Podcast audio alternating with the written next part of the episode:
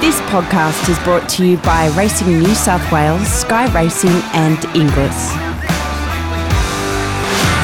The English digital online sales have changed the landscape of mixed Australian thoroughbred sales forever. Now, rather than wait for a mixed sale through the ring, owners, breeders and vendors can offer their product within a matter of days thanks to the twice-monthly English digital online auctions. English now presents an online auction in the middle of each month and another at the end. Since going twice monthly, the auction has averaged around one hundred fifty lots per sale and has exceeded a million dollars per sale with a clearance rate of almost eighty percent. To enter a horse or register a bid, visit english digital dot com and follow the prompts or call nine three nine nine, seven nine nine nine. When Toby Edmonds saw a loose horse at a recent Gold Coast track work session, he instinctively jumped in front of it in an endeavour to slow it down. Usually, a runaway horse will sidestep the person who's trying to stop it, but this one swerved towards Toby and actually trod on his foot. Even though the horse had slowed considerably, it caught the trainer off balance and hurled him onto the concrete. Toby was knocked unconscious, and fears were held for his welfare by several onlookers who quickly arranged for an ambulance to take him to hospital. Thankfully, he escaped serious injury, although extensive tests revealed a slight bleed to the brain and he required several stitches to the back of the head. His recovery has been quite remarkable. Toby Edmonds was born and reared in Scone, where the thoroughbred is part of the local culture. He found himself deeply interested in horses at an early age and soon found himself learning the basics from local trainer John Noonan. Later, Toby spent valuable time with Neville Begg at Randwick, after which he was totally committed to taking out a trainer's licence, but not before he completed an apprenticeship as a motor mechanic. His training career started in the Hunter Valley and has subsequently taken him to a very prominent spot among Australian horse trainers. There have been a few twists and turns along the way, including that nasty accident at the Gold Coast. Let's see how Toby's getting on. He's online to talk to us. Toby, appreciate your time. Morning, John. Thanks for having me. Well, you're back at work and counting your blessings.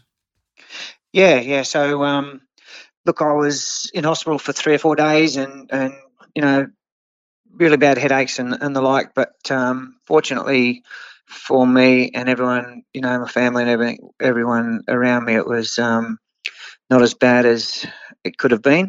Mm. And um, luckily I've recovered fully and, uh, you know, obviously the, the wound hasn't quite healed yet, but certainly um, um, I've been back at the races now for a couple of weeks, travelling um, everywhere, Grafton, um, Coffs Harbour, went to the sunny coast and Brisbane and up. So I've I've sort of stepped straight back into it, and, and I just try to try to work through it, which um, I think helps. Mm. Tobe, most horsemen have jumped in front of a loose horse at some stage or another, or at least they've seen it happen to somebody else. And mm. nine times out of ten, those horses will duck away from you. Yeah, yeah, exactly. Like um, Uh, look, this horse was galloping down the concrete, and the problem the problem I saw was my staff were coming into the entrance of our tie-up area, mm. and and also the roadway is only like thirty metres after that. So um, this horse was was going pretty quick. I sort of jumped in front of him to, and, you know, he was thirty, forty metres away from me when I first started trying to slow him down, mm. which which was a bit animated, and he looked like he was going to. Then when I realised he wasn't going to slow down or or he couldn't stop, I thought, well, I'll get out the road. Mm. And um, he he stepped the same way I did. Yeah. And um, subsequently I, I nearly was clear of him, but he trod on my foot, which which tripped me up and then went over the top of me and just my head hit the concrete. So mm. uh, I remember everything before it, and, and probably I think I was knocked out for a little bit, and then I remember walking to the ambulance. So, look, uh, I was very, very lucky and fortunate. Mm. You and your son Trent are now training partners. You've got ninety horses in work on the Gold Coast, and you tell me your daughter Jordan is also a key member of the team. Yes, so Jordan, um, she's in the back end in the office every or every day. Um, Trent's been working for us now for five or six years, or close to seven years, I suppose. Mm. And we decided it was time for him. He's twenty-nine in December, so we decided it was time for him to um, take a bit more responsibility. And um, we decided to to join up as a father-son training partnership, and um, seems to be working quite well. Uh, probably our town stats aren't quite where we want them, but certainly our winning percentages are very, very good for the first few months of the season. Well, back to your early years in Scone. Your mum died when you were just six weeks old, and mm. you were taken in by your uncle and aunt. Now, that uncle, Toby, you call yep. him Dad to this day, was mm-hmm. Don Bandy Adams. He was a brilliant rugby league winger in the nineteen fifties. Mm-hmm. High profile. Yep. Yeah, so uh, Dad, or Bandy as you, as you know him uh, mm. quite well, um, from your time watching rugby league, uh, raised seven seven children actually in Scone. Um, so how I come about to uh, being read by, by my actual auntie and uncle were um,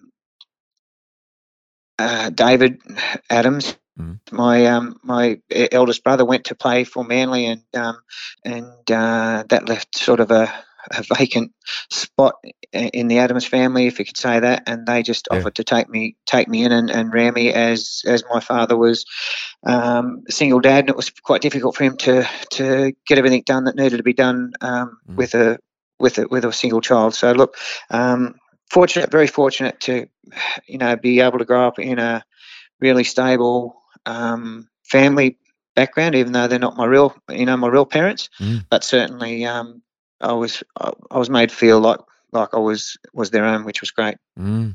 Don's rugby league career started with the famous Maitland Pickers team.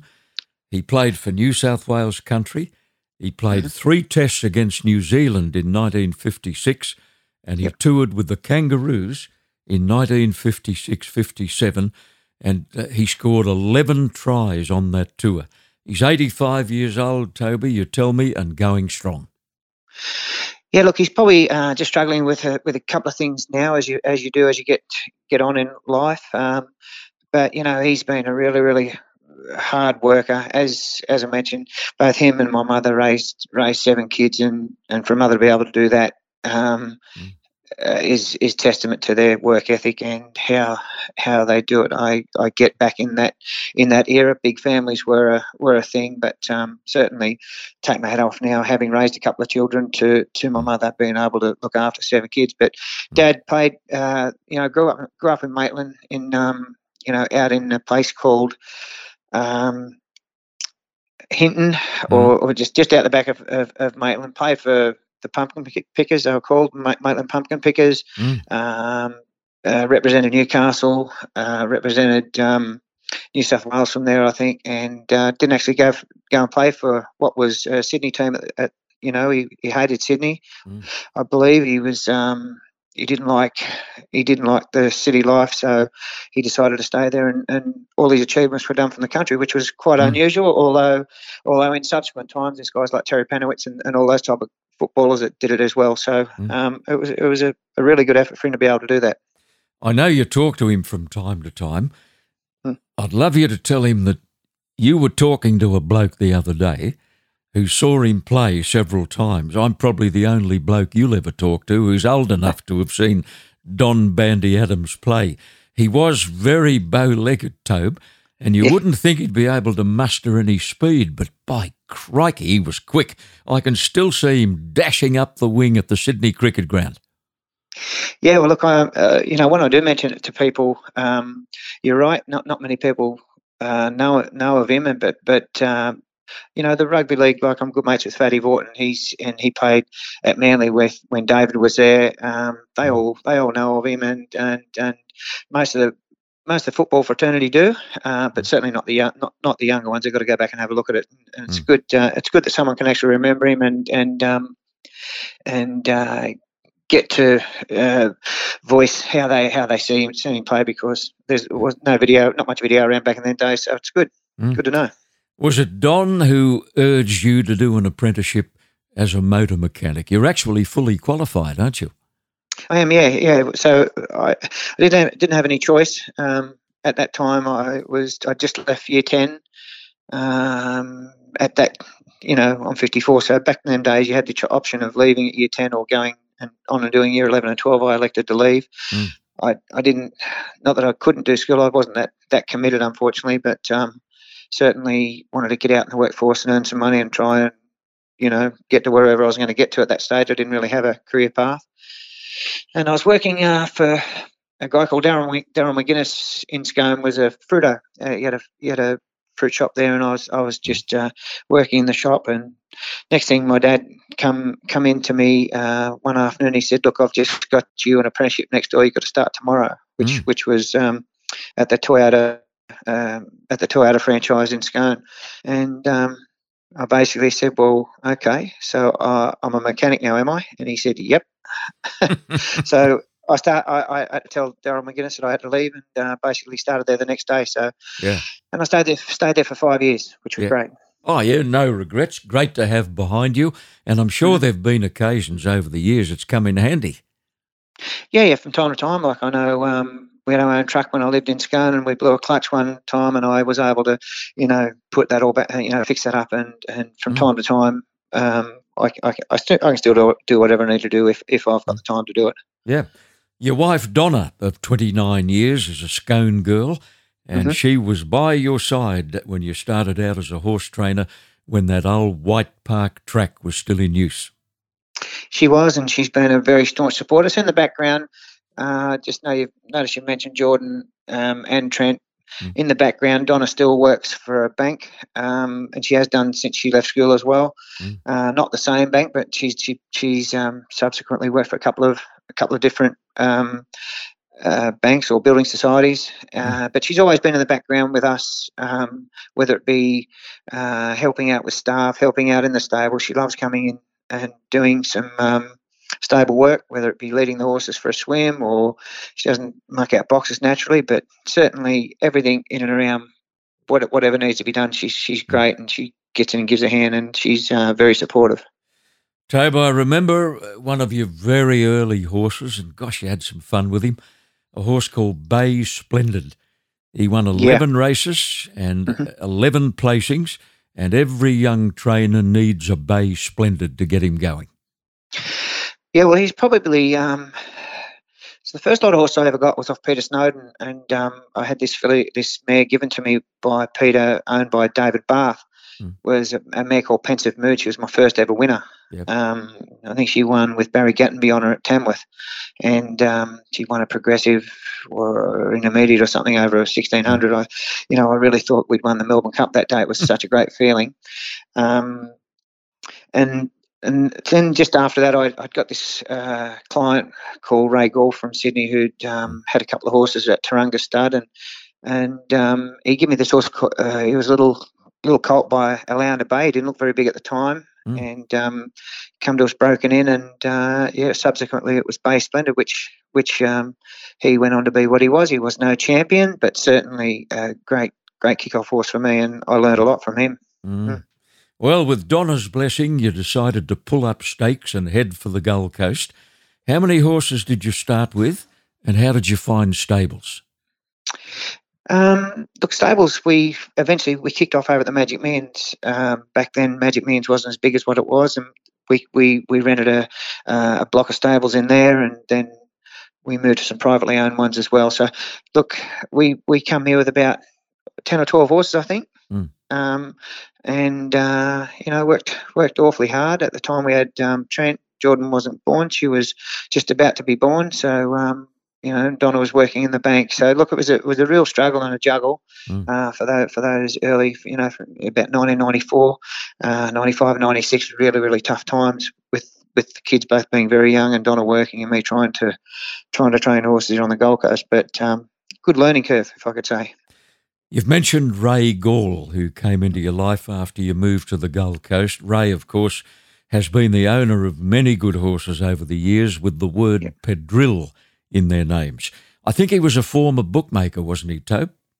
Ray was a bookmaker, yeah, mm. and subsequently um, got into a, um, a printing game. He got into the printing game, and he's he's um, his uh, business was called Galloping Press, mm. um, and he and he had the orange orange colours with the white stars and striped sleeves, and mm. he's had you know he's had some really really good horses, but um, he was my biggest owner, and we still train for him for him to this to this day. So, re- you know, really grateful for his help.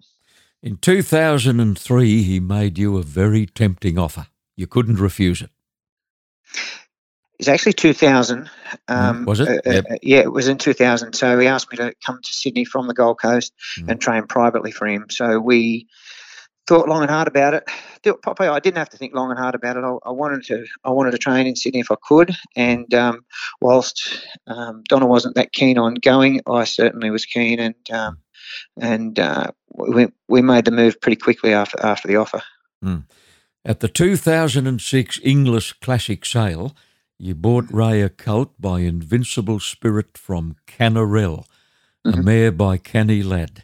What did yep. you pay for I Am Invincible? Okay, so um, Ray and Trevor Lobber had, had uh, I think Trevor Lobber told Ray that this is a really nice colt, and Ray said to me, you know, go and have a look at him um, if you, if you like him, and which, you know, Trevor's got a good eye for a horse, and uh, I think most of us were guided by him being mm. being through Woodlands and, and whatnot. And um, Ray sort of said to me, if you like him, you know, spend up to fifty grand on him if you can. If you can buy him for that, that'd be great. Mm. So Ray doesn't like to stay out out too late. He sort of headed home about midday, and the colt was going through about three o'clock, I think. So he was home at Tarrant Point mm. um, at the time, and and I, I, I bid it away up to sixty-two and a half thousand. So I was able to able to um, get him for sixty-two and a half. So I went twelve and a half over the budget, which mm. um, which was a no-no at the time. mm. Well, he's one of the most valuable stallions in the world today. A stunning-looking horse, and he must have been a standout yearling. I can't imagine how good he looked. You trained him for just four starts, Toby. You won one of them at Warwick Farm by a whopping big margin. Yeah, his first start, he was ridden by Ty Aglin, actually, and, and we all know Ty's, Ty's um, uh, issues at the moment, so wishing him wishing him the best of luck. But, uh, look, he, he won by six or seven lengths, I think, um, and, you know, give him a toweling. And it was a bit, uh, not that I didn't think he was a good horse at the time. I, I knew he could gallop, but he wasn't the best track worker, and, and, you know, was a little bit unsound for a lot of it. So we weren't quite sure. And I think mm. he started quite decent odds that day. So, um, you know, normally if ours, ours show something or look like they're going okay, they normally start a bit shorter. But uh, mm. anyway, he won well. It's a really good effort. Toby, we'll just pause for a moment to clear a commitment on the podcast. Back with you very shortly. The Illawarra Turf Club turned on a day to remember at Kembla Grange on November the twenty-third to bring down the curtain on a remarkable Everest carnival. Mister Seawolf's win in the feature gave jockey James McDonald a unique double, the Hunter and the Gong, in the inaugural year of the two new races. There'll be a few more highlights before year's end. Thursday, December twelfth, will see the running of the Wyong Magic Millions two-year-old classic and the Magic Millions three- and four-year-old stakes. To Randwick on Saturday the fourteenth of December for the running of the time-honoured Group two Villiers and the half-million dollar English Nursery, with the Group three Summer Cup scheduled for Boxing Day. Keep an eye out for one of the popular night meetings at Canterbury Park, a perfect venue for a Christmas party. The show rolls on in New South Wales racing as an unforgettable two thousand nineteen comes to a close. Our special guest is Toby Edmonds, and we're talking about a horse he purchased as a yearling, a horse later winning fame as I Am Invincible. You couldn't say he was an uncomplicated horse, Toby. He had pretty funny feet, didn't he, which required a lot of management. Yeah, so he was a, like a horse that was around six hundred odd kilos with, you know, size two or three feet. So you can imagine the, the pressure and the stress that, that they were they were getting through the daily grind. And, yep, you're right. Uh, our farriers had to work awfully hard on him, or try to. And, uh, you know, we were fortunate enough to, for the short time we had him, to, to get him to um, to get him to where we got to, I suppose I could say that. And, um you know, he had subsequent trainers after that, probably would have had the same issues. So, look, uh, he, he was just a horse with a stack of ability. He only had thirteen starts. He won five. He ran a couple of placings. He won a listed race. He won a Group three, and he ran second to Take Over Target in the Goodwood Handicap in Adelaide. That's the closest he got in a Group one. Mm-hmm, that's right. It was a great run that day, actually, and and uh, probably just struggled to see twelve hundred out, I suppose. He looked the winner for quite a way down the straight, I think. And, um, you know, uh, that was that was one of his highlights, I'd say. One of your favourites in that time was Centover. While you were training at Warwick Farm, you won six races with him, including one at Randwick, and the Tamworth Cup, which gave you a big buzz. And uh, his jockey that day, Tobe, just to remind you, was a very young Ben Looker. That's right.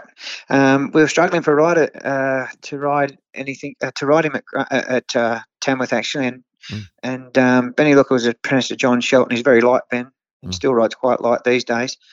And uh, I rang Johnny Shelton up, and he said, "Yeah, you know, you can go over and ride him, no problem." So over Benny, Benny come, and I like Benny. He's a lovely, lovely kid, and, and he's always got a bit of, you know, a smile on his face. He's a bit cheeky and, and mm. all the rest of it. And, and he's rode him like George Moore from the outside barrier. He went over behind them and mm. got all the luck, and he and he and he beat them easily. He was a he was a terrific um, it was a terrific ride, and um, very very fitting for his owners. They stuck with me uh, through my suspension, actually, and, and left the horse with me, which was good. And um, was lucky to repay them with that with that type of win, and mm. subsequently he'd, he'd been he come to the Gold Coast and won a Gold Coast uh, Magic Millions Cup, that horse. So look, he was he was really good for us, and um, mm. good for the owners as well.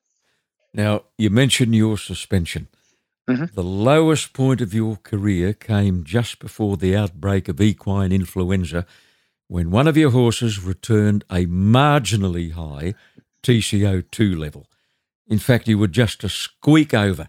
And it wasn't long after uh, the authorities had introduced a new threshold. What was the difference, Tobe? It was literally a squeak, wasn't it? I think so, yeah. So, so I think um, one month before my uh, my positive in two thousand seven, it was the level was um, thirty-six point two with minus one or, or less one or whatever they whatever mm. the terminology is. But so if he was thirty-seven um one at that time, he he he's uh, he was okay. mm. um and, and one month on he he, he was thirty-seven one, and and subsequently the levels they re- reduced it to thirty-seven. So mm. uh yeah I copped a suspension out of that, and um, learned a lot from that, actually. So um sometimes you've got to uh I suppose you uh, you learn from your mistakes, and that was a mistake I made. We've since subsequently tidied everything up, and um, things are good. You got a six months disqualification in the first instance, but you had mm-hmm. a very good result on appeal. Yeah, we got it reduced to three months suspension, which um, there's, there's not much difference between suspension and disqualification, other than you can't go to the races and, and that sort of stuff. But look, um, the suspension happened to happen. Uh, happened to fall right when E I fell. So look, um, I, I did my time during E I, which was which was um, very lucky. Mm. Another surprise proposal changed the course of your life again mm. when Nathan Tinkler burst onto the Australian racing scene. He assembled an army of well-bred horses, and he yeah. set up an empire, seemingly overnight. John Thompson was appointed head trainer, and you were asked to manage the Gold Coast operation. How many horses were you responsible for? Uh, in the initial, about thirty or forty, but um, Nathan had then bought uh, what is now known as Aquas Farm out at Kanungra, which could house house as much as he wanted to. So look, we got up to around numbers of seventy or eighty in work, I think.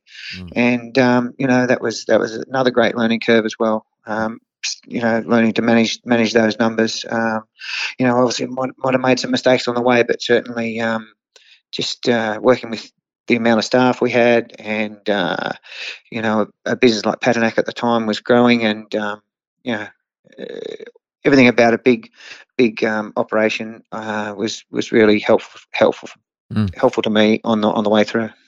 It's now history that Tinkler's massive operation folded up almost as quickly as it started. In two thousand fourteen, sixteen hundred horses were dispersed at two major fire sales. Mm. It was all over.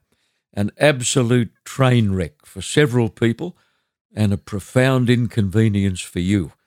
Now, Tobe, when you look back, it's only five years ago, seems longer, and here you are back on your feet with ninety horses in work on the Gold Coast. Yeah, so uh, I actually didn't last through to to their fire sale. I I I, I was um, made redundant in two thousand eleven, so I've had a little bit longer um, to to to get to this level, and it did, and it's taken us some time. I, I left there with three horses. Um, and we moved back into the Gold Coast from, from the Kanungra operation. Uh, Trent was actually working for us out there at the time. He decided that he wanted to go back to Sydney, so Peter Snowden was good enough to give him a job with um, then Darley, who, who Peter was head trainer there, and Paul, and um, they took Trent under underneath their wing, and, and um, he learned a lot off those and, and spent a number of years there. So we moved back into the Gold Coast with three horses, and we've built, we've built on that ever since, which was um, it's been difficult, really difficult, uh, but uh, challenging, and um, some good times have come of it mm. uh, in, re- in in recent years. You got a terrific kick along when the famous Sedgenho stud uh, became a very valued patron. They wanted a Queensland trainer. How did that happen? Was Bill Mitchell involved in that? He was. Bill Mitchell. Um, And uh, Arthur and Harry, obviously, from Yarraman Park. We I've known those guys since I was, a uh, you know, eleven or twelve. So um, we were training on the Gold Coast. Uh, all Kevin Maloney's horses at the time were trained by various trainers in Sydney. And as they were falling uh, out of out of the um, system in Sydney where they weren't quite good enough, Uh, they needed to move them somewhere. So fortunate enough, Kevin has family on the Gold Coast, and I knew Bill, and I was able to uh, get an association with those guys through that. And um, yeah, and we've uh, we've done a good job. You know, they've been training for them for five or six years now, and um, you know, they've had up to you know ten and twenty horses work with us, and they're they're great clients, and, and really appreciative of this of their support. Is it true that you bought Houtzen on spec at the Magic Millions for one hundred five thousand dollars, and you really didn't have an owner pre-arranged? Yeah, no, we do, and that's that's even to this day when we buy horses, we don't normally have owners arranged. We sort of mm. spec them and, and try and get them away. But yeah, you're right. We found Houtzen. Um, uh, she was the, on the fifth day of, of, of that year of the sale, and uh, we were lucky to be able to buy her for one hundred five thousand dollars. She was a, um, she wasn't very big, and she was, but she was very athletic, very quick on her feet, and um, mm. being by I Am Invincible, sort of, uh, I'd known about him, and, and obviously knew, knew a lot about him. I trained his first stakes winner on the lot, and she was the second season I Am Invincible. So, mm. yeah, we we put our head on the chopping block and bought her. Mm. What a two-year-old! You gave a one-barrier trial. She went to Doomben for her first start. She wins by four lengths. Second yep. start on the Gold Coast, she wins by four and a half lengths. Third mm. start is the Magic Millions two-year-old classic, and she wins again from the extreme outside barrier. Now, Tobe, despite that awful barrier, you were never not going to lead, were you? Um, no. Uh, I must think, like, obviously, Jeff Lloyd's involvement in this whole process um, was was amazing because of his horse his skill and his, his worldly knowledge and and uh, ridden everywhere, Hong Kong and, and and and the wealth of experience he had. So look, he um, he had to plan out. He wasn't going to muck around. If she flew the lead, she was going to you know he's going to go and cross and lead and, and um, control the race from there. And uh, which she, he did. She which certainly he did. did. Well, yeah. She didn't race again for about two months after the Magic Millions. Mm. First up, she wins at Eagle Farm. Gee, she liked a margin. Four lengths, and mm-hmm. then down to Sydney you come for the Golden Slipper, and you strike a heavy ten track. Yeah, so uh, let's get back to that Eagle Farm run. They, they give us sixty-three kilos that day, mm. uh, big, big weight, and I, uh, you know, she only had a couple of weeks off at home after the Magic Million time. It's a very hot day, that Magic Million day, and and it can it can. dust horses, uh, mm. if especially a filly like her that gave her all in, in that race. You know, mm. she was she was quite dusted after the race. She she ran hard um, from the from the outside barrier, and um, for her to be able to turn that around in, in two weeks off mm. then get back get back up and win with sixty-three kilos as she did. She didn't beat much, which is which is fine. But um, on what is a really testing Eagle Farm track during that period, it was it was the you know, they've since demolished that track and put a new one in. Mm. Uh, and it was a bit doughy that day. So, look, she um, she was dominant there, and we knew we had her going pretty good going down to for the slipper. And just unfortunately, she struck that really, really heavy track, because I think mm. if if it was somewhat dry, she was going that well. You know, she, um, she you know, it was my, our best chance of winning, winning a slipper uh, to date anyway. Yep. Well, the next preparation, she won a Group three at Moonee Valley. The preparation after that, she won a Group three at Randwick. She won a listed race at Doomben at the end of last year. She yep. was unplaced in the Magic Millions snippets, and then out she went for a long spell to get ready for her trip to England. Now, young yep. Trent was with her for many weeks, wasn't he, Toby, leading up to the Kingstand? Yeah, Trent flew out in March with her, actually, so we spent three months getting her ready over there. Great experience for him. Go, uh, they went to Newmarket, and um, we stayed we stayed with Jane Chapelheim, who's um, who we all know, being the daughter of Andrew Peacock, and um, uh, you know, they were great, and, and everyone at Newmarket, including you know I R T um, or the International Racing Board, fantastic, and and and uh, helped us no end. And as I mentioned, it was a great experience for Trent to be able to. Uh, to get her ready over there, see all the tracks and the gallops and the different different ways of training. So um, he got a lot of experience out of that. It's great. You were out of business at the start in the Kingstand Stakes when she knuckled over after going one stride. And yeah. you've always believed that she simply tried to jump too fast. Yeah, so uh, over there, horses don't have to arrive until they're ready to ready to saddle up and go out, you know. And when she when she arrived on track, she was really hot. And and, and um, if I had my time again, I think we would have given her a run uh, to before we ran on the Kingstand, mm. um, which we could have run in the same same race. But Tash ran in um, two or three weeks earlier, which would have given me time to get her ready for the Kingstand. But when she arrived on track, she was hot and bothered, and and uh, big crowd, which she's used to big crowds all her life, you know. Obviously running in an Everest and running in the in the slipper and at Moonee Valley, all that. So she's handled big crowds all her life, and she always was quite adept. But this, this particular day, she was a bit um, bit uptight, and uh, she went down to the barriers good and, and, and all that, but just anticipated the start, I think, and knuckle right over. And if you mm. get the, if you slow that slow that footage up of her, you can see the, you can see her leg go right back underneath her. You know, she's quite lucky she didn't injure herself. But mm. you know, to her, to her credit, she picked herself up and and. Still spread sped through and and and led, but I think that just just took its toll on her, and um, she finished unplaced. But you know, it wasn't for lack of trying. She was um, mm. uh, she was good in game, but wasn't quite her day. Six weeks later, she ran second in a race called the King George at Goodwood. Mm. That was a pleasing run. Then she had one more at the Curragh, in which she was unplaced in a one thousand metre dash. But she wasn't very far away, Tobe. I think she was only four lengths from the winner that day. Yeah, so her run at Goodwood, obviously that, that the, the run in the Kingstand had, had fitted her up nicely, and and uh, they rode her back in the in that race at the and the King King George, I think it was. They rode her back, and she she whizzed home nicely um, uh, to run second to Potash again, and um, uh, then at a third run in the U K, she was just uh, she wasn't far away, but. Um, decided to retire after that. Mm. I believe she's now in the United States, and she has actually been served uh, by Curlin, uh, obviously to Southern Hemisphere time. Is she coming home? I think she will in time, um, but, you know, Ecclestone are now outright, so their their immediate plans with her, I'm not quite sure, but, um, you know, I'll be very keen to see her foal uh, up and going once once she has it, because she's she make a great mother. She's a great type herself, and, um, you know, was a... Uh, very uh, gentle and um, feminine type filly, which um, she'll make a great, great broodmare. Mm. Winter Bride has been a lovely mare for you. She's now a five-year-old, twenty-four starts, nine wins, seven mm. placings. She's won a couple of Group threes at Caulfield in two thousand eighteen. She won a Group three at Randwick. Uh, she ran in two very good Group one races only recently in Melbourne, finishing mm. seventh in the Manicato. Back a bit in the Moyer, but she had no luck at all in that one.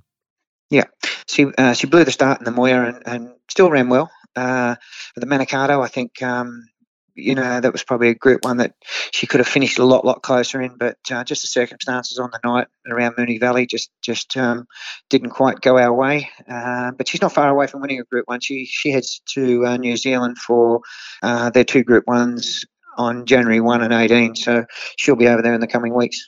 What a great horse for the stable Tie Zone has been. He did all of his early racing in northern Queensland. He won eleven races up there. You got him in March of last year. And since then, he's won a Gold Market. He's won a couple at Doomben. He ran second in the Eyeliner, third in the Ramorny, fifth in the Wheatwood. And I saw him at Randwick one day not too long ago, Toby. He got, uh, finished officially eighth, two lengths from the winner, and he was climbing all over him. Yeah, didn't have much luck that day. Blake rode him and, and you know, got him into a beautiful spot. He just never got clear, a clear crack at them at any stage. And, um, look, he finished off super that day and um, subsequently come home, um, won the B R C sprint after that mm. with Blake on him again. Blake was, you know, fortunate enough to have the ride on him at uh, at Randwick, um, got to know the horse a little better, and then he just rode him beautifully at um, at Doomben the day he won the B R C sprint. Mm.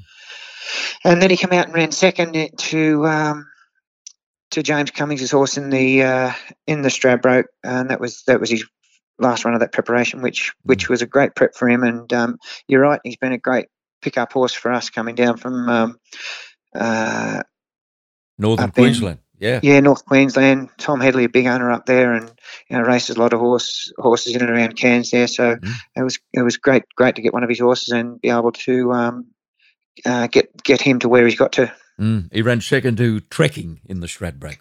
He did, yeah, and um, you know, he gave his all that day. wasn't wasn't quite good enough. Tommy Berry rode him, gave him a great ride, and uh, mm. yeah, he he was very gallant in defeat.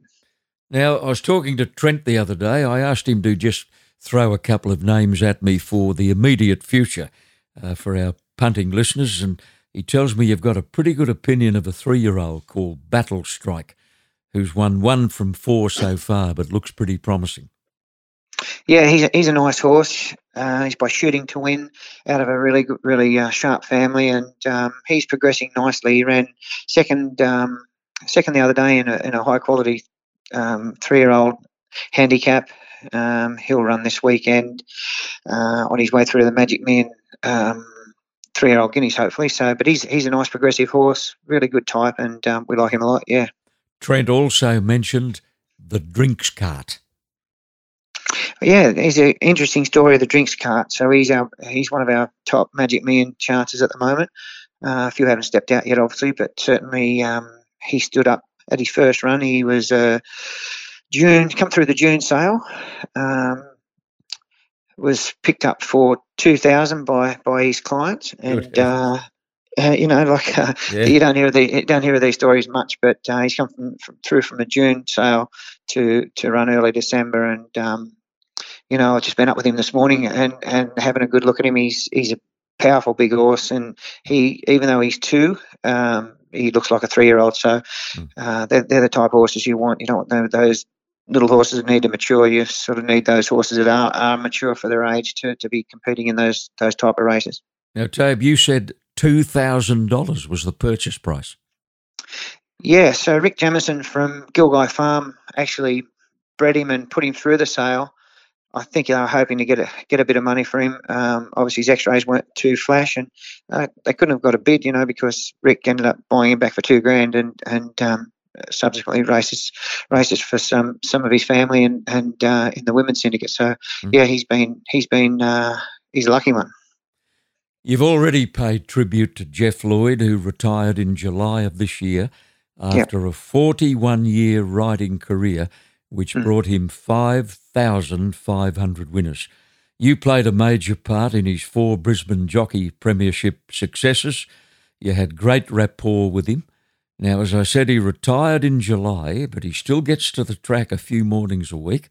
Yep. And you stunned me the other day when you said he rode in six barrier trials for you one day last week. Yeah, so last Monday he um, he's got a bad knee as well, and he and he. Um, our racing manager Alex sort of put him down for six trials, which I didn't think he'd be able to do, and he and he, he got through those six with with ease. You know, he's um, a credit to his to himself and his um, you know, his age and, and everything. He's just a mar marvel uh, marvel to be able to keep doing what he does at his. You know, we keep going back to age. I suppose it's only a number. It's how you feel, and and, mm. and he obviously feels like he still wants to do that type of thing. So we're we're really really lucky and, and happy to have him working with us, and um, hopefully that continues on for another couple of seasons. Well, both of his sons, Zach and Jaden, are apprentice jockeys. Uh, young Zach is a little bit behind Jaden, of course. Uh, Jaden's already ridden some winners, but what a great interest uh, for Jeff yeah. and Nicola. Yeah, so you know, Jeff. Jeff's family are his life, you know. He, he um, I'll give him that. He's he's everything revolves around the, those two boys and Nicola and and Taya, his his daughter, also. But certainly these these two boys, um, they got a career path. They got to follow their fa try and follow their father, uh, which is going to be very difficult for them because, you know, even though he's South African born, he's he's very well known in Australia. And um, you know, unlike Darren Beedman, who had Mitchell, um, you know, everyone. One of Mitchell will be like Darren, but certainly these two boys, um, they're built built beautifully. They got oh sorry, Zach's built built so well for a jockey. Jaden's a little bit bigger, and um, but manage, he'll manage his weight well. He's more in the more in the mould of Chad, his his um, his uncle or his cousin, Chad Schofield. Um, so he's more in Chad's mould, but Zach is in uh, he's got the he's got the mould of Jeff and won't have any trouble with weight at all. Well, Toby Edmonds, when that horse knocked you over at the Gold Coast track work about a month ago, I sure as hell didn't think I'd be doing this podcast with you today. It's just so good uh, to hear you sounding uh, clear and concise. You've obviously escaped what could have been a very, very nasty accident, and uh, I really appreciate your time on the podcast. Keep up the good work. No, thanks, John, for having me, and um, and um. Um, yeah, you're right, and I've dodged a bullet there, and hopefully, uh, you know, for many years to come, we can continue doing what we're doing. And this podcast with Toby Edmonds was brought to you by Supernova Sound.